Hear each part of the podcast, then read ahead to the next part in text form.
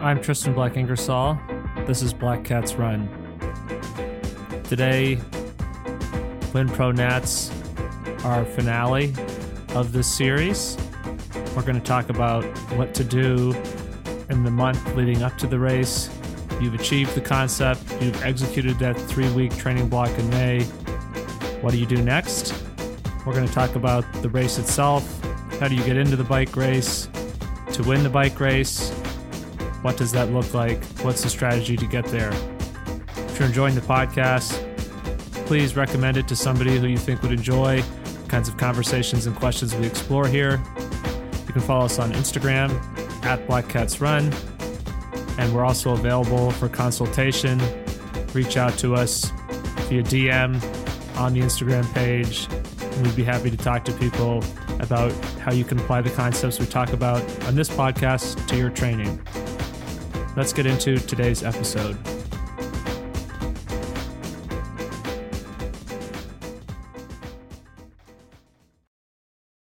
You've done it. You've executed the concept. Three weeks, training block in May. You're feeling strong. It was easy. It was straightforward. You did something that six or eight months ago seemed outrageous, intense, impossible. You realize that you really have transformed your physical fitness. What do you do now? You still have to show up at the race, you still have to find a way to compete correctly, and you still have to find a way to bring this fitness over that last four week period. Sometimes, as athletes, the end is the hardest part. To break this down, we're going to talk about this in two sections. First, we're going to talk about that final four week period or phase. How are we going from having completed the fitness development that we're saying is either culminating in, or we could also think about it as being something that is reflected by um, what we're trying to accomplish in terms of that critical training goal right? That three week period with those sessions, right? The longer days, the combination of the running and the riding and the lifting. Now, what's critical about that isn't even so much that there's some sort of specific transformative benefit, but the process over the six to eight months that got you to the point where you could do that at all. That's where the transformation occurred. And that by hanging that out in front of yourself and saying, This is what I need to be able to do. We were able to organize our fitness and the development of our fitness in a way that I don't think we're able to do if we just say, I need to be ready for this specific race. If you think all the way back to the uh, first part of this series, Win Pro Nats, one of the things that we try to establish is the limitation of thinking about the race and the idea of high intensity training, you know, organizing that around a VO2 max concept as being inherently limiting, right? And by moving away from that and framing our target in a different context, what happens is all of our strategies and processes have to change because the idea of executing a challenging, a kind of a this is something I can't currently do or it looks impossible kind of a training concept leads to very different incentives in terms of our behavior and how we're going to approach and think about what we're doing as athletes versus you know the idea of well it's a three hour race or a three and a half hour race or even if it's a four hour race it's still much easier to imagine doing that. And that causes us to then think about well what about the intensity? How am i addressing or responding to that component? So we've moved outside of that space and because of that we're going to see that this is additionally beneficial. If you've listened to our light bulb burst episodes and we're going to continue to talk about this i think kind of indefinitely through the podcast because it's such a prevalent theme of how do we identify the right training intensity. One of the concepts that we would want to have applied is this idea of a lactate threshold development process. And that's essentially stipulating that the goal is to take watts and make them as easy to produce as possible. And that that's not something that's achieved by some sort of voodooification of, well, do six times four minutes at quote unquote VO2 max. And we've mentioned it in other episodes, but we haven't brought it up in this series yet. So this is probably a good point, you know, in this final episode to emphasize that um, the VO2 max thing is maybe a little bit of a fallacy. Steve Magness wrote a really good um, summary on the history of the concept and the kind of evidence or lack thereof for the concept of VO2 max um, on his Science of Running uh, website. And one of the things that he points out is some um, research from uh, Tim Noakes, who has found that I think it's 53 or 52% of people who take a VO2 max test don't actually exhibit that kind of like plateau or leveling off of oxygen uptake, which is one of the criteria to identify VO2 max. So the problem with using these kinds of abstract criteria like that is that we're looking at something that's contrived, right? Whereas that training block goal, well, that's something that's tangible. Like you're doing that, you're actually doing it. And that's not something you could do when you started. So if you can do it later, then obviously that's shifted. The reality is at the beginning of this process of building towards guaranteeing yourself a win at the pro national road race, you know, you could have gone out and wrecked yourself for six four minute intervals. Okay. So the fact that you're continuing to do that, um, that's not a substantive transformation. Okay. You might be producing more watts, but again, the idea that that's somehow A, leading to a improvement in VO2 max, B, that the VO2 max as a concept is even the limiting factor, um, you know, it becomes really uh, convoluted, right? And we want something that's tangible and actionable. And the idea of working towards a training concept like that is is really critical. And I think outlining that philosophically is really important because I think, you know, one of the limitations for us as athletes is that when we're trying to think about, well, what are we doing? How are we getting from A to B? There's this sense of like, well, give me the, you know, what is the actionable thing? Give me the specific, you know, elementary thing that I can just go out and implement, right? Put it in my training peaks, peaks. Um, I'll find it on my bike computer and I'll follow it, right? Or I'll upload it to my watch and I'll do it. And I think there's this idea that is celebrated way too much of like eliminate the thinking and just make it automatic. I don't want to have to think about what I do. Okay. I think that's fine if you don't want to, but I think the reality is if you're not going to think about what you're doing, um, you can't do that without also limiting your ability to perform. You can certainly do physical fitness activities without thinking. Um, that's very possible. But the reality is you're not going to be as good as you could be um, if you didn't limit those things. So, when we're thinking about this, right, extending that idea of we need to understand, have deep, meaningful, holistic understanding, and that understanding is an actionable, useful thing. And I think that's a limitation of, um, you know, the internet. My brother asked uh, Chat GPT, for example, the other day about lactate threshold, and it, you know, to me, I think the AI stuff, by the way, I'm sure everybody's very concerned about my opinion about AI. So I'm now going to throw that out there um, as a caveat here. Um, I think that AI is honestly quite amusing, that people are worried about artificial uh, intelligence. Um, what about the artificial intelligence uh, that runs amok among the human population every single year and has for centuries upon centuries, causing chaos and problems and destruction. And we sort of seem relatively content to allow that to persist. But then the idea of a more complex, um, you know, computer tool is sends people into a tailspin. But his sort of search of the lactate threshold just sort of regurgitated kind of the most frequent results that you find for that kind of stuff right? And I think that AI concept represents what you get when you don't think. When you don't think, you end up with the most commonly said thing. And the most commonly said thing is usually going to be very average. And winning the national championship is not an average result. And if you do average things, you're going to tend to achieve about the average. And if you are content with that, that's fine but just go into that with the understanding. And I think it would be important to have that understanding because if you don't, then you're going to set yourself up for mental anguish and uh, agony and self doubt. And I think a lot of people look at that and they say, well, you know, I couldn't execute at the national championship. I need to go back. I need to, you know, spend more time with my head in the puke bucket. And it's like, well, maybe the problem is that you you're thinking of this in terms of a puke bucket in the first place. So that was kind of the most important, you know, shift that we did. And hopefully, right, what has happened, and I would say really in or if you're able to do that 3 week training concept in the prescribed manner, then there's no way this couldn't have happened. But hopefully, what we're going to see here is a substantive and drastic change in your lactate threshold. Now, you could counter me here, maybe, and you could try to say, well, so you're going to dismiss VO2 max, um, but then you're going to say use lactate threshold. Well, the thing about lactate threshold is the issue there is you have to identify it correctly. And the characteristic on that lactate curve that you want to be looking at is you're saying, well, how many watts can I do before I start to accumulate the lactate?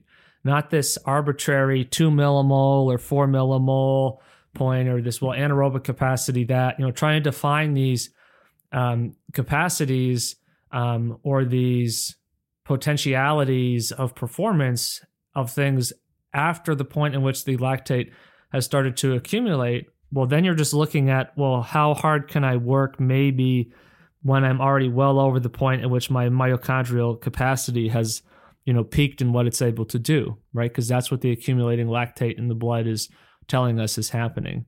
So what we're looking at is we want to say, so maybe if in Labor Day weekend you did a test, maybe you could do 180 watts. Well, maybe now you're doing 280 watts. And I think that kind of a change, um, especially if you're somebody for whom you're this kind of a training approach would be a uh, innovation or a shift in how you've approached things as compared to the past. I think that this kind of a change is like very realistic and very achievable and very attainable um, if you're implementing it correctly, right? Because that's really the biggest limitation with training. You know, I would refer you to um, uh, one of our episodes where we talked about the lactate threshold, and there's some a graph on this on our uh, Instagram page. You know, think about this as a production possibilities. You know, over three weeks of VO2 max, you might accumulate two hours of that intensity versus you might be able to accumulate you know, as much as 17 hours of lactate threshold intensity. And that's why we're going to see a significant transformation or change over this time scale in our training and preparation because we are making far more of an impact. Okay, that's the, you know, if you compare 30 minutes of lactate threshold to 30 minutes of VO2 max, maybe in the short term there's additional cognitive and central nervous system things that are happening at the superlactate states um, superlactate threshold states that aren't happening maybe or aren't happening to the same degree with those infralactate threshold states. But we're not looking at that scale. We're not training in the context of a study. We're training in the context of actual real world training. And, you know, the best endurance athletes are not getting good because they're using just this strict VO2 max protocol. And for runners out there who have been following along, um, with this particular series, you're probably aware of how you know running has kind of shifted away from those very specific physiological energy system concepts and has brought back once again brought back more of the you know in aggregate i need to be running a lot kind of concept. And even though people are maybe applying that somewhat ineptly or ineffectively we're still seeing a huge improvement in results because there's just more benefit when you're doing a volume of work.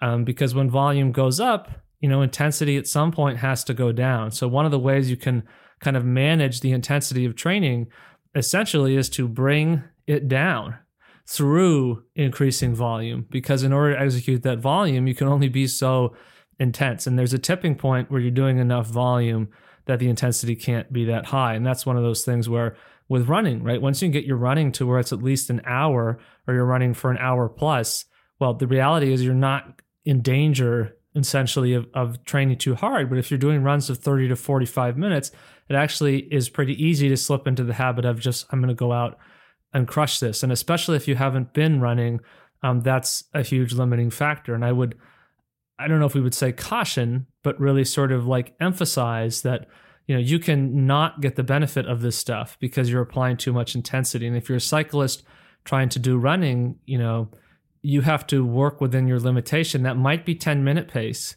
And just because you could run 730 pace doesn't mean that, you know, you're losing something by doing 10 minute pace. You're probably actually losing something by doing 730 pace, right? So working within those limits is another concept that we're trying to look at here because we're thinking about what is most effective in terms of practice. And I think that, you know, the 10,000 hour concept, which I think is attributable to, you know, one of Malcolm Gladwell's books, I don't think that that's this sort of like empirical hard and fast thing, but I think the observation there is that you know people are doing a lot of time. It's spending a lot of time over time that's effective. And if you're going to spend a lot of time over time, then things have to generally feel good and be positive um, in terms of how we engage. We have to feel competent. You know, I give you an example that um, it's been unseasonably warm because I guess people don't understand um, the impact of the carbon dioxide to oxygen ratio in the atmosphere. And so we're continuing to experience uh, climatological shift. I mean, you know, newsflash, uh, the Earth's climate historically has never been stable, and that, that has caused multiple mass extinction events. Uh, we're in a unique position where we can actually use our understanding of science and our capacity for technology um, and you know environmental management actually to maintain a kind of perpetual state of equilibrium by looking at that ratio. But you know there has to be like popular will and understanding that that's the case. So uh, in the short term, um, rather than you know give in to sort of crippling anxiety while you wait for people to get their collective heads out of their asses um, and recognize this uh, issue for what it is and take the appropriate steps. I'm just going to sort of happily and mindlessly enjoy the occasional 55 degree day uh, in New England in February.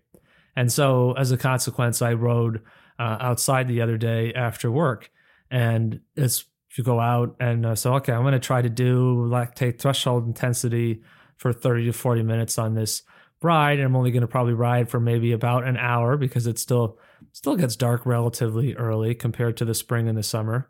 So, you know, you go and, and you start doing this and it doesn't feel the same. It doesn't feel like the power on the trainer is translating to the outdoors right and that that concept right of like how do you know if you're getting better i think can be a limiting factor for us because in this instance of just doing this one ride you know i feel uncomfortable. It doesn't feel right. My legs are sort of achy. I don't feel the way i would like to feel going up climbs. And i think that in general one of the issues that we have is when we feel like we're doing training that's supposed to be really good or more effective than we've done in the past, or we're really excited about what we're doing, we start to sort of create an expectation of translation. And just because you've developed it doesn't mean it's going to immediately go out and actualize. And I think that's where you can get a false negative, right? Where you can be like, okay, wow, just over the course of one 60 minute ride, not feeling the kinds of, you know, things that you've sort of arbitrarily decided, oh, well, okay, developing essentially in your head this set of understandings um, of well this is how i should feel is going to be a limiting factor and then it can cause you to be like okay well i'm too fat.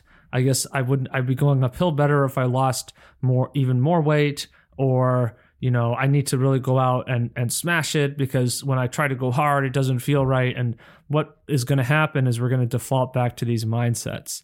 And this idea of defaulting to mindset brings us to um, our first point of what are we trying to do between executing this training concept in May, that three week block, and the championship race at the end of June.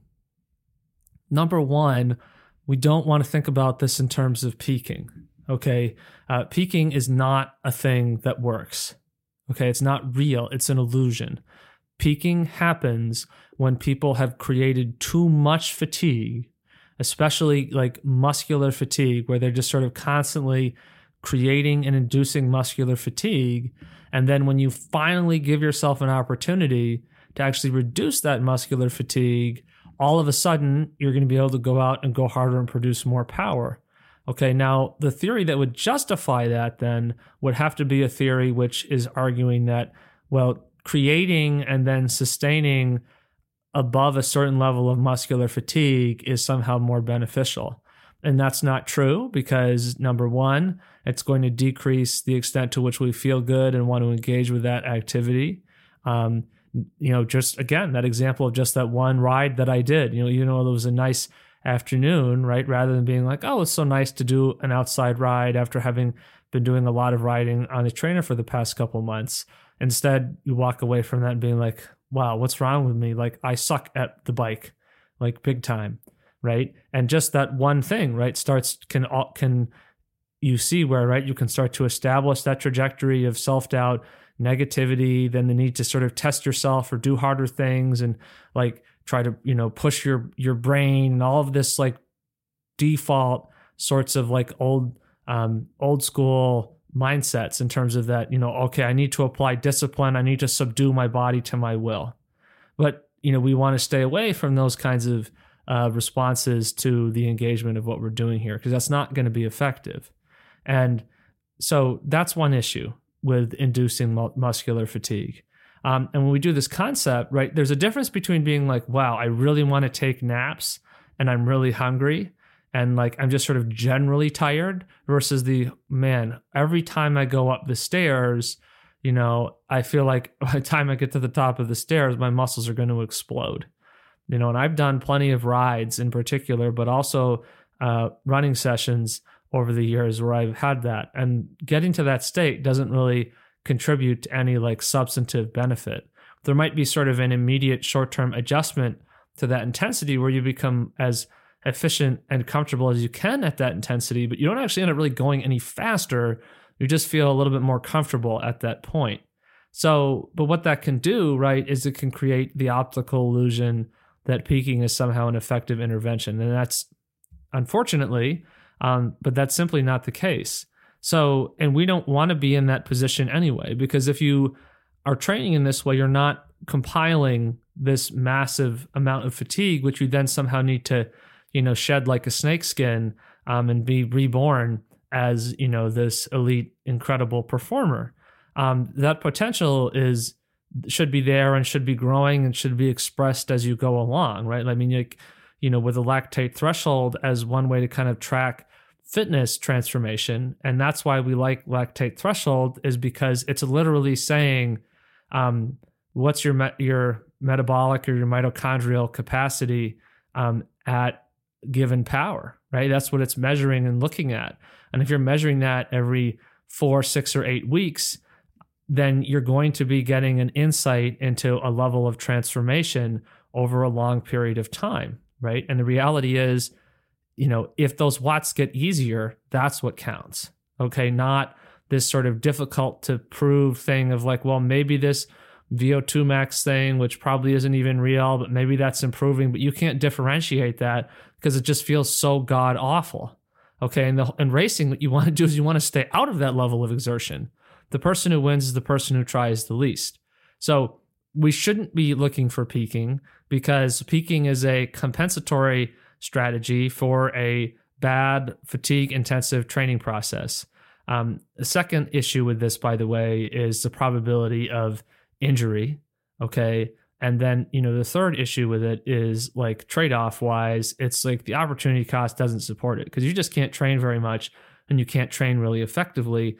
And when I looked at the data uh, for the 2021 women's um, pro national road race in terms of what people had done January um, through into June for training, I would say the majority of people were not even averaging 90 minutes a day. And one thing you could look at and be like, wow, that's lazy.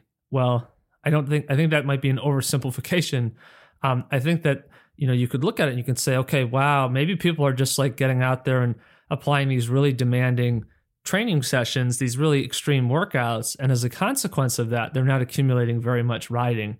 And then as a further consequence of that, um, you know they're struggling when they're going to the race through no fault of their own. I think they're probably doing the best they can do with the fitness that they created right? It's a strategic issue okay? Um, by the time you get to memorial day weekend instead of saying peaking you want to be saying hay is already in the barn.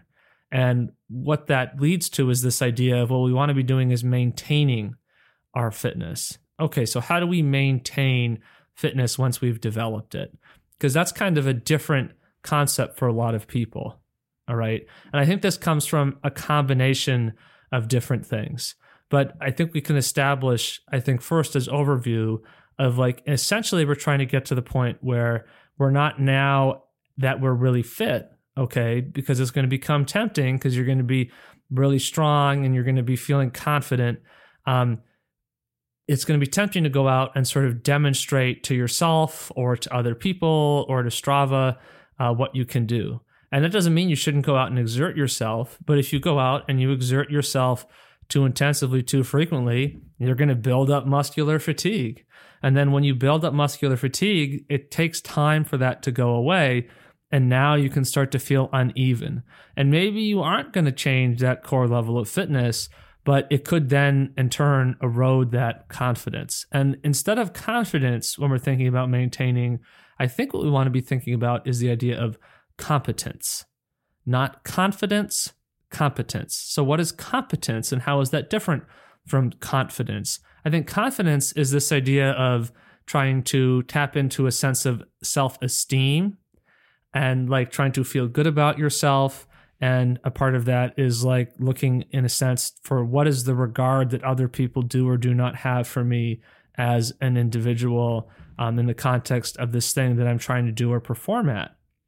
And what we want to be recognizing that that's a pretty fragile thing is we don't want to tie our sense of self to other people's perspective of who we are because then we're going to be changing our behavior in order to solicit that feedback and you know i think a lot of people talk about being confident but a lot of people who talk about being confident you know really aren't confident in the way that we actually want to get to and so that's why we make a differentiation here and we say well what about competence Competence, I say, if we think of Maslow's hierarchy, um, self esteem being more maybe related to confidence is the level below the top tier of Maslow's hierarchy. And the top tier of that is self actualization. Okay. And self actualization is when you're doing things or achieving things in a creative or a you know self-directed sense and developing a feeling of mastery or achieving your full potential and that idea of competence is something that hopefully we have engendered right through this process. So instead of with a VO2 max training model, you're trying to create confidence because you're trying to look and say, well, I did, I'm doing these really hard workouts, but you're not feeling competent because you're never competent in those workouts because you're always way beyond your capacity to to manage stuff in a meaningful um, an effective and controlled way. You're literally um, driving yourself to the point of failure. You're going way beyond your proficiency, which is the opposite of what effective practice towards improvement really is. Effective practice towards improvement means staying within that capacity state as much as possible. With competence, that's something that we're developing. And the lactate threshold uh, model that um, you know we're talking about here, but also in the podcast in general, is something that I think is a tool to try to access that or think about that, right? Because if you can say, okay, I could do 180 watts easily, but now I can do 280 watts easily, you know, that's different. And when Jillian Bennett and I talk about, you know, training and what we're trying to work towards, you know, that's really the kind of ideas. Can we get to where we can do things that maybe were hard in the past, but do them easily? And that's different from saying, can we increase how much we can do, but always, you know, staying at the state that's really hard, right? Instead, we're saying, let's make things that are really hard easy. And that's that concept. And so we're saying lactate threshold is a tool to try to conceptualize in part that overall concept of shifting that competency level of the athlete, of the individual performer. And that when you are doing this training, right, when you've done that three weeks, you should feel competent because doing that is a form of self actualization. You have transcended in terms of your sense of self. Okay. Instead of continuing to do the same VO2 max protocol for month after month after month, um, that's not transformative. You're just doing the same thing. The watts may change. Um, and the reality is they'll be inconsistent. You're going to be failing a lot of those workouts. None of that helps with developing competence. But when you do something that you couldn't do before, that's a new level of competence. And competence is something that's stable. Okay, peaking is not stable, maintaining is stable. Confidence isn't stable, competence is stable. Okay, so this idea of stability, okay? And that's what we're working towards is how we're trying to be stable with this level of fitness. And it's not something that is in imminent danger of collapsing. Like we have to like work hard to break it down. But you know the problem is like you know a kid with a new toy you know when you've really gotten to this point where you've sort of fully reached homeostasis within this model of training that becomes really significant and um, I also think just mentally stimulating and engaging, and not in a bad way per se, to provided we know how to engage with that, right? And that it it can engage us versus we can engage with it, right? Are we going to get sucked into that vortex of oh my goodness, I'm so strong and I can do this and I can do that, and we want to go out and sort of like you know reap what we've sown, but what we're saying is we need to be saving that you know for our our goal, which is the the pro national race. But people can get in really good shape, um, and then they can sort of fall apart. Um, and that doesn't mean that you want to quote unquote time this so that you're only you know quote unquote peaking at the race. That's not true, right? It's good to get there, um, and I don't think it's like inevitable that people are going to just you know blow up their their fitness by just using it all up and then introducing a bunch of fatigue and then they're just tired because they got too you know trigger happy with with applying their fitness. I think if you just have that awareness i think it's pretty easy to have that self-discipline because you should be motivated by the national championship goal. And another differentiation here um, is that to think about there are the pure physiological factors versus sort of the cognitive slash central nervous system factors or the hybrid uh, crossover between physiology, cognitive, and central nervous system, like the central governor. So to go out and and apply that fitness, like you know, we want to go out and you know use that energy, right? You know, do some races, go out and try to set some QOMs, okay, uh, or better yet, maybe do a little bit of both, but do it in like a reasonable way. You know, pick a day or two a week where you go and you try to set a QOM. Go find a race to do okay, and then do some more riding after, or go out and jog for 50 minutes before you know the race if it's a criterium, right? Like keep it in the context of what you're trying to accomplish overall, and you know you might if you haven't been racing, and I don't think there should be a prohibition on racing during this development process. I think that's absurd. I think the racing is good. It's just folding it in in the right way, and then ideally you know, I think with that three week block, you want to sort of be like, okay, this is where I need to do this training period for three weeks. So I'm not going to maybe have a race um, in that window per se. Although there's certainly an argument to be made of how you could incorporate those in there, provided you had the right approach. So, but when we're thinking about this and what we're trying to apply um, and do in terms of this is right, we want to say, okay, we want to make sure that our cognitive capacity, that the central nervous system and the physiology is all in sync. Like that feeling, you know, I had going out to ride. The reality is, I know rationally that that's just a product of, okay, when you go and you, you know, do physical exercise in a shifted environment, um, it's going to feel different. Okay. And because it's not immediately familiar, it can create this illusion of not being well adjusted. Okay. But if I go out and I do a couple rides in a row, you know, then all of a sudden it starts to feel normal. And I used to feel this too when I uh, used to uh, swim competitively. And when I was on the swim team, I would go from running cross country to swimming. And then, you know, the first couple sessions in the pool, I felt like I couldn't really swim properly. It didn't feel quite right. But we can access that kind of adjustment in training or racing more effectively than we can with these very specific, um, you know, theoretical theoretically driven, you know, high intensity interval structures. Go out and just do some efforts on a ride. Okay. You know, go out, access that energy state to the extent that you find feels comfortable. And then when you're sick of it, just stop. Don't think that the benefit happens after you're sick of it. The benefit stops after the benefit stops after you're sick of it, right? I can't emphasize that clearly enough. The benefit stops after you are sick of it. We want to stay away from that point because um, in this month, right, what we're trying to do is we're trying to trim back the overload factor to this stuff. And that could be things like uh, if there's big hills that make you tired, trim back that elevation.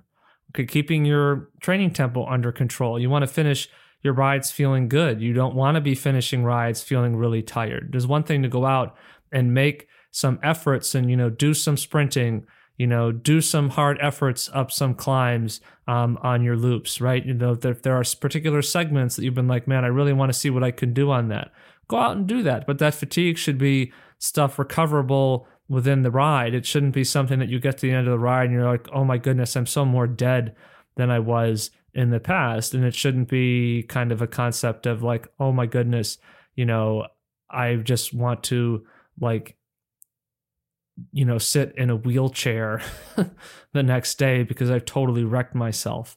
Um, there's no benefit to that, right? The only context in which that would happen is if you're in a race where you really had to like overextend. And we're also hoping that our fitness is such that we're not even going to feel like that after we win the national championship. Because I would argue that the probability that um, you can reach that point of overextension and win the national championship, that's a really low probability win. That's winning through circumstance um, not through, you know, uh, I guess we might say like um, strategic vision or, or, planning, right? And that can happen, right? People win races all the time. Maybe most races are are won um, as much despite of people's preparation as it is because of any particular master plan or, or master stroke.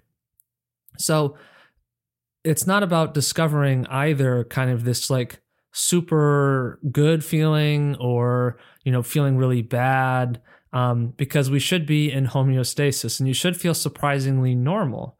And if anything, you might feel restless um, because you might be have gotten so used to sort of a general level of again not acute muscular fatigue, but just the real kind of training fatigue. Real training fatigue is just being tired. It's wanting to sleep more. It's you know always finding yourself in front of the pantry or the refrigerator, right, in search of energy, in search of rest. Okay. And now that's probably not going to be there as much because you shouldn't be applying a significant load. You should only be running your long run to the point that's comfortable, right? So maybe that would be 15 miles.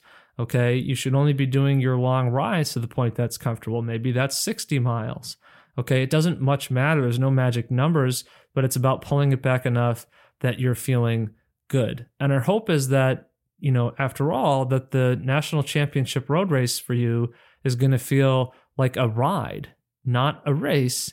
It needs to feel like a ride. And in some ways, that can be underwhelming because, you know, we want to have this like epic battle. But if you're in epic battle, you're probably just, you know, waiting to get blown out the back. Um, and that's that differential of the actionable threshold, which basically means we want to have as high a percentage of the work of the race to be as low a percentage of our lactate threshold as possible.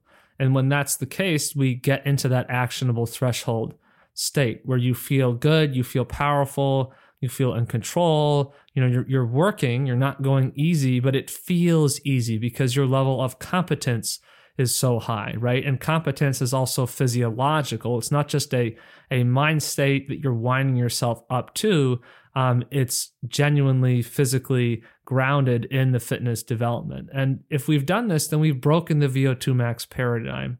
I know that right now there are people killing themselves with VO2 max training and they, you know, genuinely think that's going to make a difference. And I would encourage those people to really look at your data, to really think about what has your process been? Have you really made significant improvements? You know, 10 watts or 20 watts isn't a significant improvement. And if you're scaling that on FTP, in the case of cyclists, um, like you know, for runners, what's great about running is it's easy to tell you're not getting better because your your times suck. But in cycling, it's sort of difficult to to see that. But if you're scaling that on FTP, like you can show and improve FTP, but FTP is absolutely useless. Um, frankly, one of the biggest problems is that like you can't like FTP is kind of the point where if you work any harder than that, you're just going to blow up. So you're not going to actually race at FTP. So you can be like, oh, I have these FTP watts. And it's like, okay, so that's just like if there was like a long hill, you know, that might be kind of like plus or minus what you could do if there was a hill for like, you know, 10 to 30 minutes or something, you know, towards the end of a race. And you might not even be able to get to that if you're tired. Anyway. But like when you're at that state, you can't accelerate over that state. So that's useless um, to have when you go to a road race or any kind of race in general. You want to look at how much can I do and have it be easy. And so hopefully now we're going to be getting to this hill in the race to the Sherrod Road climb. And that's going to be the only part of the race where we're actually doing any work. And the people with the VO2 max uh, training, uh, they're going to be working way harder the whole way. So maybe, and I don't think this is true if we're training for six to eight months, you know, uh, maybe if there was a six to eight weeks of training, maybe they could sort of jump out and get a little bit of a initial rush on that ability to go up the climb fast. But you know, even if the national championship was just you know a bunch sprint up the Sherrod Road climb, I say, well, you don't. There's no rule that says you can only train for six weeks. So you go back six to eight months, you apply the right method, you work towards the concept, and you're going to blow these people out of the water. Um, so when you're doing this, okay, it's hard to prescribe really exactly, right? This would be on an individual basis. I'd have to know the athlete, right? We'd have to know what their schedule is in terms of, um, you know, the race, other races they have, etc. But we want to not prove ourselves, and we want to just keep doing normal stuff, right? We want to feel normal. We want to feel good. Um, we are strong, okay, and it's not about now conjuring up a genie from the water bottle to grant us three wishes, um, you know, in this last phase and pull out the magic workouts. Uh, that's not true. Like the hay is already in the barn.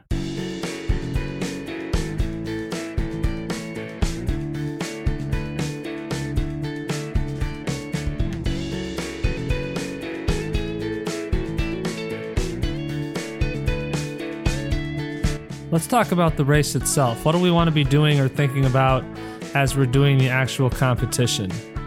So I think before we even talk about actually being in the race and how we want to approach it, I think one thing that's really important to think about um, is the gearing, honestly.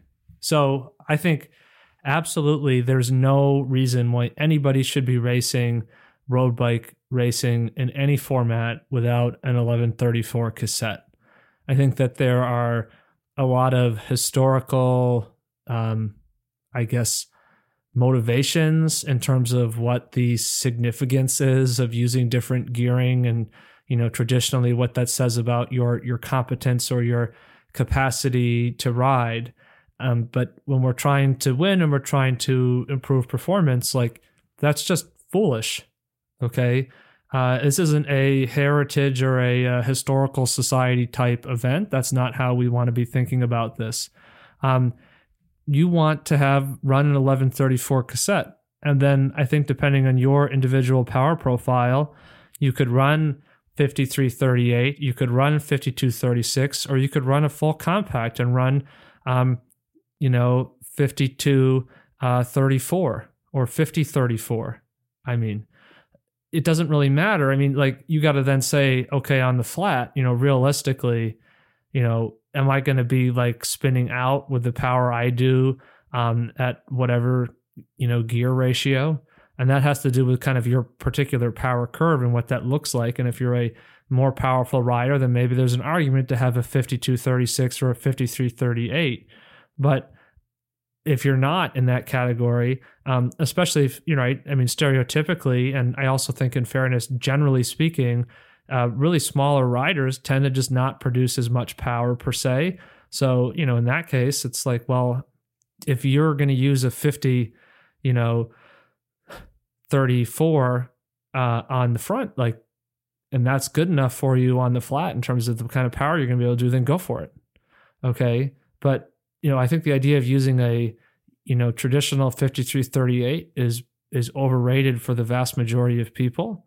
And I think that you'll always have to say to yourself, I need to be there at the end or it's not going to matter anyway. Okay. So, but regardless of what you're running for chain rings, you need to run 1134 on the rear. And then I think an issue then becomes that for some people, they want the spicy componentry, right? They want the nice fancy stuff. They want the Dura Ace or want they want the you know SRAM AXS, you know, and the ETAP and blah blah blah. And I get that. You know, I think it's a part of the fun of cycling specifically to be able to look at all of the stuff and, you know, have the stuff on your bike that you you think is cool. But I'll be totally honest with you. The benefits of a, you know, Dura-Ace rear derailleur versus a uh, 105 rear derailleur um, are basically negligible. Okay, um, that's you're basically looking at a huge m- markup in pricing. Okay, and you're going to lose weight just through sweating in the race. That's going to vastly exceed whatever the weight savings of that are. You know, if you can only get a long cage rear derailleur in 105, then get that. Don't not get what you need as a consequence of that. I, um, you know, one of my road bikes, for example, um, you know, I'm guilty of having uh, four bikes at least. Um, we'll leave it. We'll just leave it at four. Um, it fluctuates from year to year. I think right now four is a number I'm willing to admit to. But um, you know, one of my road bikes has you know the the the top fancy Dura-Ace, and then you know another road bike has the Ultegra.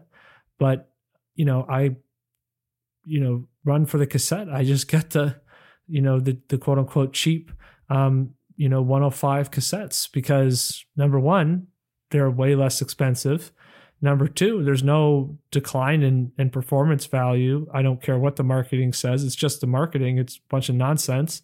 And i can get the 1134 and if you think about cramping um, is something that i think often happens at the extreme end of muscular exertion. And i think it's emblematic though, of how much additional work and stress you're putting on the body when you don't have the right gear ratios. And that when you look at people like, for example, Chris Froome, you know, famously winning the Tour de France on, you know, with cassettes of 32 or 34 uh, teeth, like if it's good enough for people to do that, like why would anybody else in the cycling, uh, competitive cycling field, you know, think that they can't run that? because when you're going up Sherrod Road, you know, you could be doing the exact same watts, but if you're doing it at 50 RPM versus 85 RPM, that's going to make or break your whole day because it it's not equivalent. It's a significantly different strain. You can find yourself over ventilatory threshold too, um, because you're grinding this incredibly horrible gear, or you can find yourself staying in control because you're able to spin, right? You've heard that expression, spin it to win it, I think there's a lot more truth to that um, than we might think. But that equipment piece, you want to have that 1134. That's honestly more important than the weight of the bike um, or anything else, right? Because it's about applying your strength, okay? Um, and, and hopefully you're going to be a powerful athlete. Hopefully you are not going to be thinking that this is all about being as uh, svelte as possible, right? You want to be strong and you want to be powerful. And then these gearings uh, really help you with that. I mean, for my part, um, you know, I've always found this to be true that having access to the easier gears and even with training, like it has made training so much better because I'm just not getting a bunch of muscular fatigue for no reason. Um, and I'm able to train more and improve faster. And then when I need to put out um, the, the, bigger power or push the bigger gear, I'm able to do so um, with competence.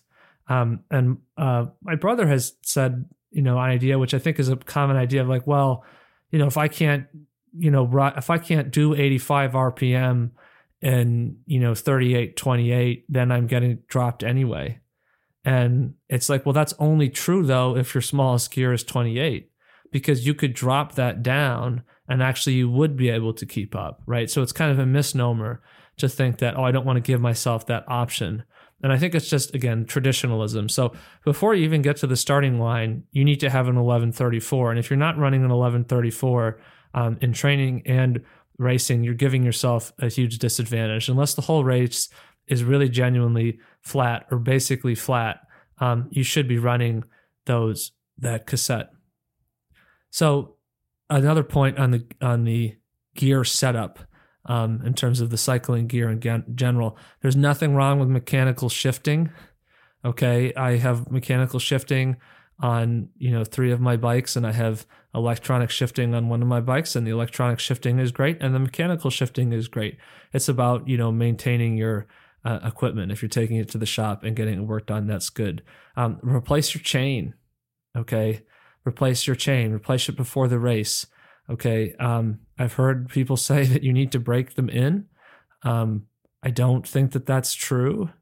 Uh, I'm not a mechanical engineer, so I, I will acknowledge that. Of course, I don't pretend to be expert in everything, but to me, intuitively, like it's a piece of metal that's machined. Um, it's not a piece of shoe leather. Um, you don't break it in. Like what happens is the second you start to use the chain, it starts to move towards the point of being worn out. And if you uh, get a chain checker, and you know I've had this before. Well, I'll I'll ride a chain into the ground to where the chain checker is just like it's just totally beyond the range of the chain checker. It's been stretched so much, and then when you put a new chain on there, it you know it feels different. Is it? I don't know to what extent it's improving things. I mean, it must be giving some level of improvement. I mean, how much of that am I actually feeling the improvement versus how much of that is just sort of meeting my expectations of it being in some way dramatically different? I couldn't really say. But, you know, if you give yourself that sense of being um, more powerful and more efficient, you know, that's a great feeling. So have a new chain, put that on there.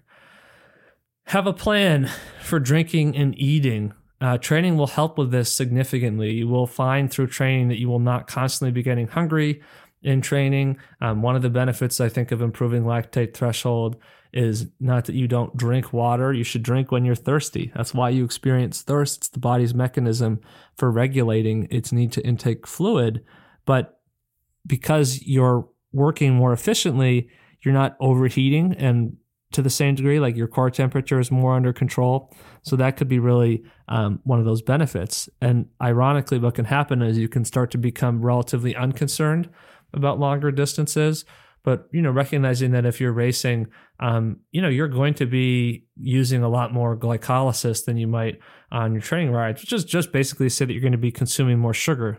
And you know, when your body recognizes it's consuming a lot of sugar, it's going to send out signals to get more food. And, you know, it's like they've, uh, studies have suggested, and I think that these make sense, um, that if you rinse your mouth with sugar water, uh, you know, people have better endurance than if they just rinse their mouth with uh, just plain uh, un uh, unflavored or um, no additive water, just regular H2O.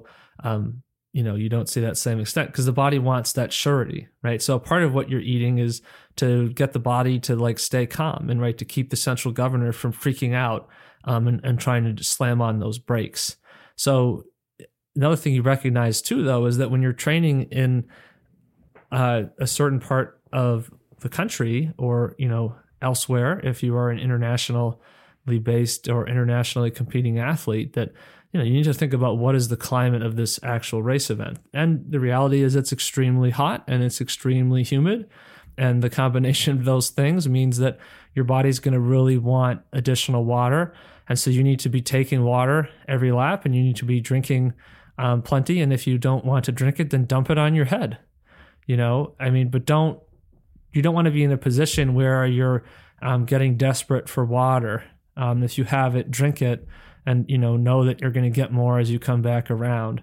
Um, ice is also a good idea if you have a strategy for ice. You could consider. I haven't uh, experimented with this myself, but I think the potential of something, if it works as promised, which is always a huge caveat, but uh, if it works as promised, uh, getting one of the core sensors, which is a supposedly um, is determining measuring your core body temperature, um, and it gets uh, clipped onto a um, chest strap heart rate monitor, that could be something that could be beneficial because if you have the ability to monitor that, you know, if you're looking for other ways to help manage your core temperature, like putting ice down the back of your shirt or down the back of your shorts, if that's feasible, that's actually a really good way to uh, cool yourself off.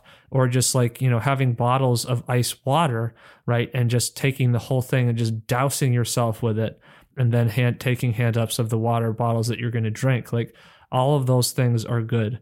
Um, if you can get your bottles with really cold water, that's also helpful because if you're ingesting colder fluid, everything to help the body feel um, feel and stay objectively, subjectively cold uh, or cool is really important. Um, And if you have worked with core temperature, you can probably get a sense of like, well, when do I really start to struggle? And that can help you pace yourself and think about, okay, how can I ride more efficiently? I got to try to keep my core temperature down.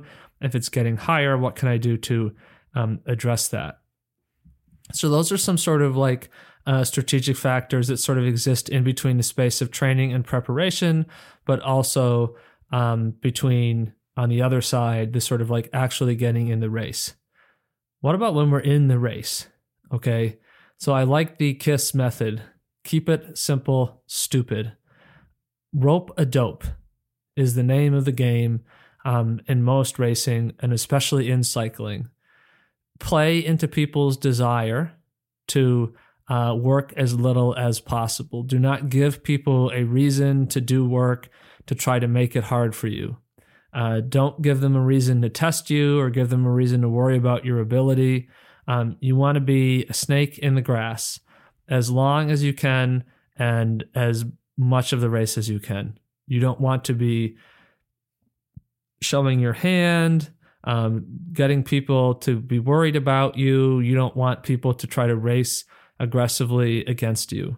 Okay, you want to be able to sit there, go along, you know, give the impression that you're struggling you know, because then if people see you, um, and I think honestly, if you're an outsider, I think that the sort of like established uh, in crowd of elites, especially people who are racing on world tour teams, kind of like expect them, uh, their immediate uh, trade team peers to be keeping up because that's sort of like, well, of course, right? But if you're the outsider and you're not on one of those teams and you're there, it's going to be like, well, you're kind of like that the new kid um, and and they're going to bully you, okay, and they're going to try to beat you up and, and get you out of there because part of it is even if it's just unconsciously, it's going to induce some sort of level of insecurity of like, oh my goodness, you know, how is this rando, you know, keeping up with us, the special world tour riders, um, et cetera, et cetera, right? And I'm sort of hyperbolizing, you know, people's mindsets, but I think there's that sort of default of it's going to make people wonder you know, okay, well, we need to get rid of this person because it's not a good sign that they're here because we don't know who they are. So, what does that say about us? I think it's sort of more of an instinctive level response. So, don't give people an incentive to gang up on you and get rid of you because if people start sort of just like through that sort of mob mentality, decide they need to attack you out of the group, that's a problem. So, you know, but again, if you're drinking lots of water and dumping water on your head, then that's another way where you're killing two birds with one stone. You're a doing what's best for your race and keeping your spotty cool and you're you know working um, to avoid getting you know distress from being really thirsty because it's super humid additionally though you're also uh, i think really doing a good job targeting um, you know that mindset okay of of the other riders um, and i think it's i mean it's honestly it's a little bit art of war like and i know the art of war is one of those books that people read and don't understand, but like to try to like be like, oh yeah, you know, I read The Art of War. I'm an athlete. And it's just like, okay. But one of the concepts is is really, you know, and most of the concepts are pretty basic. Um, but maybe that's the actual value of it is it's articulating things that, you know, people should understand. Um, but like making people think you are um, close when you're far away, making people think you're far away when you're close and really what we're just saying is is deception okay? Making people think you're strong when you're weak making people think you're weak when you're strong. And essentially you could say you know don't think about um, now is not the time to be seen as competent okay? Now is the time to be seen as incompetent okay? Until it be, benefits you. If you find yourself in a situation where it's a reduced group and there's a sense that there are other people behind maybe trying to come back you know giving that sense of competence um, is like, okay, well, we want this person here in this group because they're contributing um, and they're helping with that. But otherwise, like, you want to be seen as you don't want to be seen as a threat because you don't want people to respond to your presence and try to eliminate that threat. And that's where, you know, that art of war concept, trying to get your opponent to see what you want them to see. Think about, you know, what kinds of cues you react to or you pick up on uh, with people with their body language, and then try to give off the body language that is going to be to your tactical and strategic advantage. Okay, because if you've been indicating that that you're tired, you know, um, or that you're kind of like on the limit, then people are going to start to discount you. and they're not going to try to like bully you into being uh, on the front and wasting energy because a part of playing rope a dope um, is like you don't want to be taking any pulls. Okay. Do not take pulls under any circumstances unless you're in a situation where, you know, you have made a, you know, finishing move um, with a couple other people. Um, and you're sort of like trying to ride away from a, a chasing group and where it's in your interest to ride away from the chasing group. Um, but you know, with this course, you go up a short hill before you turn left for the finish line. So the reality is, I think that um, there's an opportunity for people of um, different aptitudes, whether that's you know sprinting on the flat or attacking uh, up a short climb. You know, being a really you know explosive, punchy rider over a rise. I think the reality is coming to the line in a reduced group is also totally fine. So I think, you know, flogging yourself in a breakaway if you feel like it's using energy, like who cares? Just torpedoes the torpedo the breakaway. Let let it get caught. Unless it feels like, you know, the exception to this was it would be if the breakaway you think, well, this is just going to stay away, and if I drop back from this, or even if I try to disrupt it, you know, it's still just going to go to the finish line. But you know, in that case, like, okay, I could see contributing, but even then, you want to stay within your limit. So maybe go from pretending to be strong to then pretending to be weak so that people will sort of expect you uh, to not be able to take pulls. And if you're an outsider, you know, that again works to your advantage. People aren't going to think that you're you're awesome. I think the other complicating factor here is well, what happens if you have a team or you don't have a team? And I think if you have a team, I think you need to be honest in like what is the physical capacity of your teammates to contribute because sometimes trying to ride as a team when people don't actually have the fitness to do that can just make things worse. Like you don't you want to be riding at the most efficient point in the group. And if a teammate um, you know, is like, well, I need we need to be doing team things, and I guess I sh- you should be riding on my wheel. But it's like if their fitness isn't there, you know, and they're, you know, struggling to to keep, you know, the whole point is that they should be making it easier for you than it would be on your own. And so if the opportunity cost is it's easier on your own, you know, just have an honest conversation with that and just be like, look, you know, it's easier for me to do this. This is what I'm going to do. You know, let's, you know, let's ride together, but you know, I'm trying to follow you or follow your wheel just isn't working for me. And if you do have a team that's super strong, I think then the question is like, are you actually the prioritized rider. If you're not the prioritized rider, I guess you're kind of like SOL and you would have to like, you know, mysteriously get in a breakaway, you know, by accident or something if you didn't have quote unquote permission to do that. Um, but if you're on a team, you know, I guess the goal would be to rec- be recognized as the best rider on the team. Um, and if you're not, then that's sort of limiting. And I think that's where, in some ways, uh, being on a team but not having teammates at the national championship could that be beneficial to you? Because, and this is no genuinely, and I, I want to be clear about this. Uh, this is genuinely no knock or criticism of of the the teams um, that are in the U.S. that are not World Tour level teams.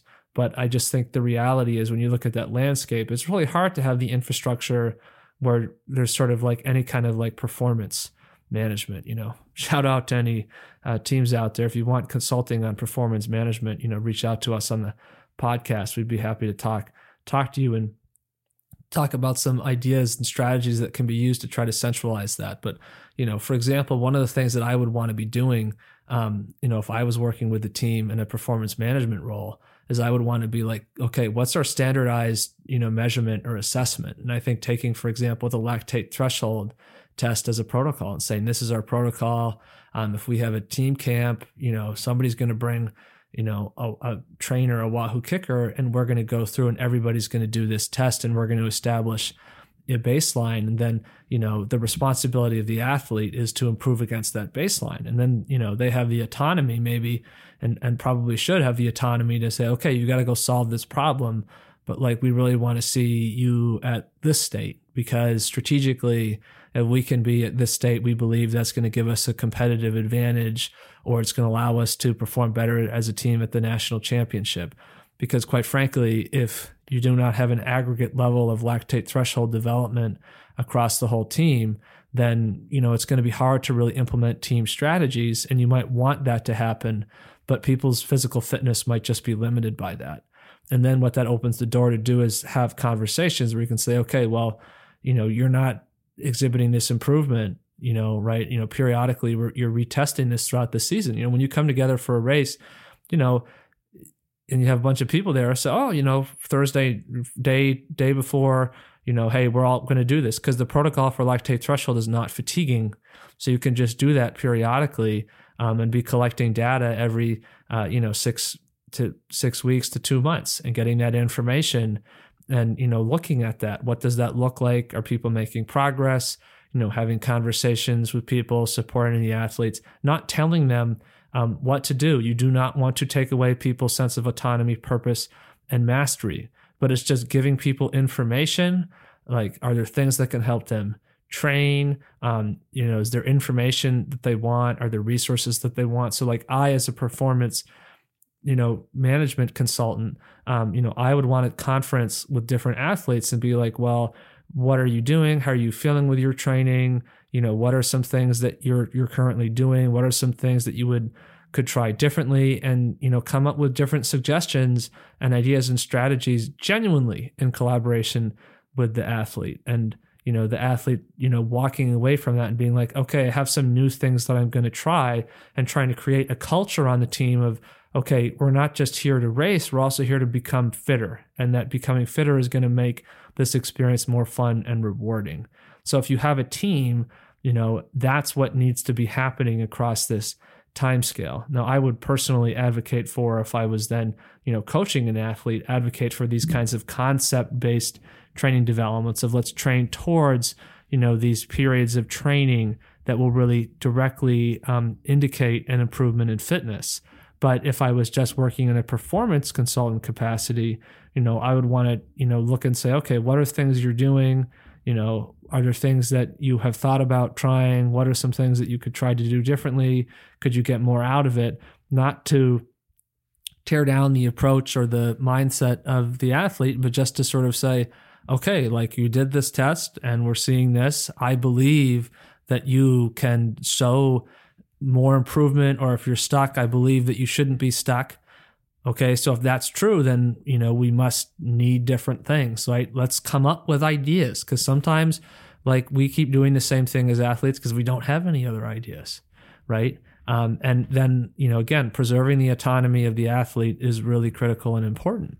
And then you're you're empowering them by giving them more information, right? Giving them knowledge, being a resource that's available to talk to them. And if you have that level of development, then that opens the door to doing some really different stuff on a team level. And I think that since we're talking about in this series uh, women's pro cycling uh, in the United States, I think there are a lot of um, domestic elite, you know, level teams or um, you know non-world tour level uh, American women's teams that have a lot of potential, but just aren't applying this kind of like performance management approach you know, and again, right, give us a shout out if you're curious or you want to learn more. I'd be happy to talk to uh, anybody who's interested.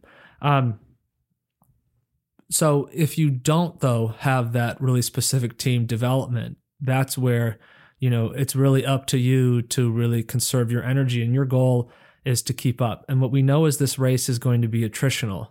Okay. And that just means people will be getting dropped. You're not going to have, you personally will not have to get people dropped. People get dropped because of the course. People get dropped because of the weather. People will get dropped um, because they're just not having a good day. Um, people will get dropped because other riders will be quotes quotes animating the race, and you let that happen. And so the hope is that you know you're then there at the very end, and when you go up to the finish, when you get to that climb, you know I think the best move is to just go bananas up that climb and just keep going hell or high water all the way to the finish line. And don't be an ass if you win. You know, be respectful, be considerate, but mostly just be normal. You know, I think that it is important, you know, if you climb um, you know, to the top of the mountain here to, you know, not make other people feel looked down on. Just be normal you know, and I say that because I think, you know, that's where you get the most value out of this success. Because if you can be normal, right, and you can talk honestly about what you did, um, then you really get to have that impact of moving the needle, you know, and that, you know, falling into that trap of sort of regurgitating sports cliches, you know, because when you have a moment like this, it's an opportunity to develop your career trajectory as an athlete and presenting as somebody who is knowledgeable and was thoughtful and you know had a really you know engaged process in their development and you know put that on display. Um, i think that's what makes people stand out and be unique is being genuine. Um, you know but that's my two cents on that. I think having not won uh, any national titles i don't know if uh, that would be something that's really feasible or realistic but you should be there you should be on top and you should be really feeling that all of this effort and process and time that you put into this development has really been validated through that. And that's the ultimate test is that if you get to the race and you win, then you know it worked. But it's also true that if you get to the race and you were there and you were competitive and you see the possibility of winning, but you don't, I think that's still just as valuable as actually taking first place.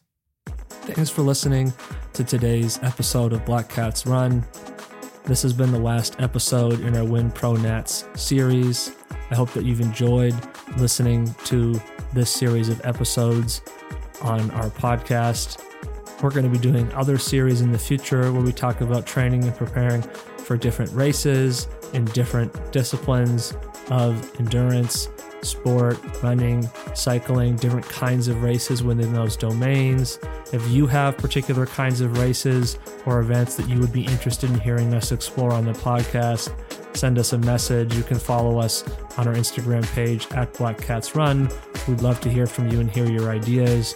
We're also available for consultation, whether that's on an individual level or if you and your cycling team are looking for some new ideas about how you can coordinate performance development as a whole, also, we would be happy to speak with anybody about that. Thanks for listening, and we'll catch you next time.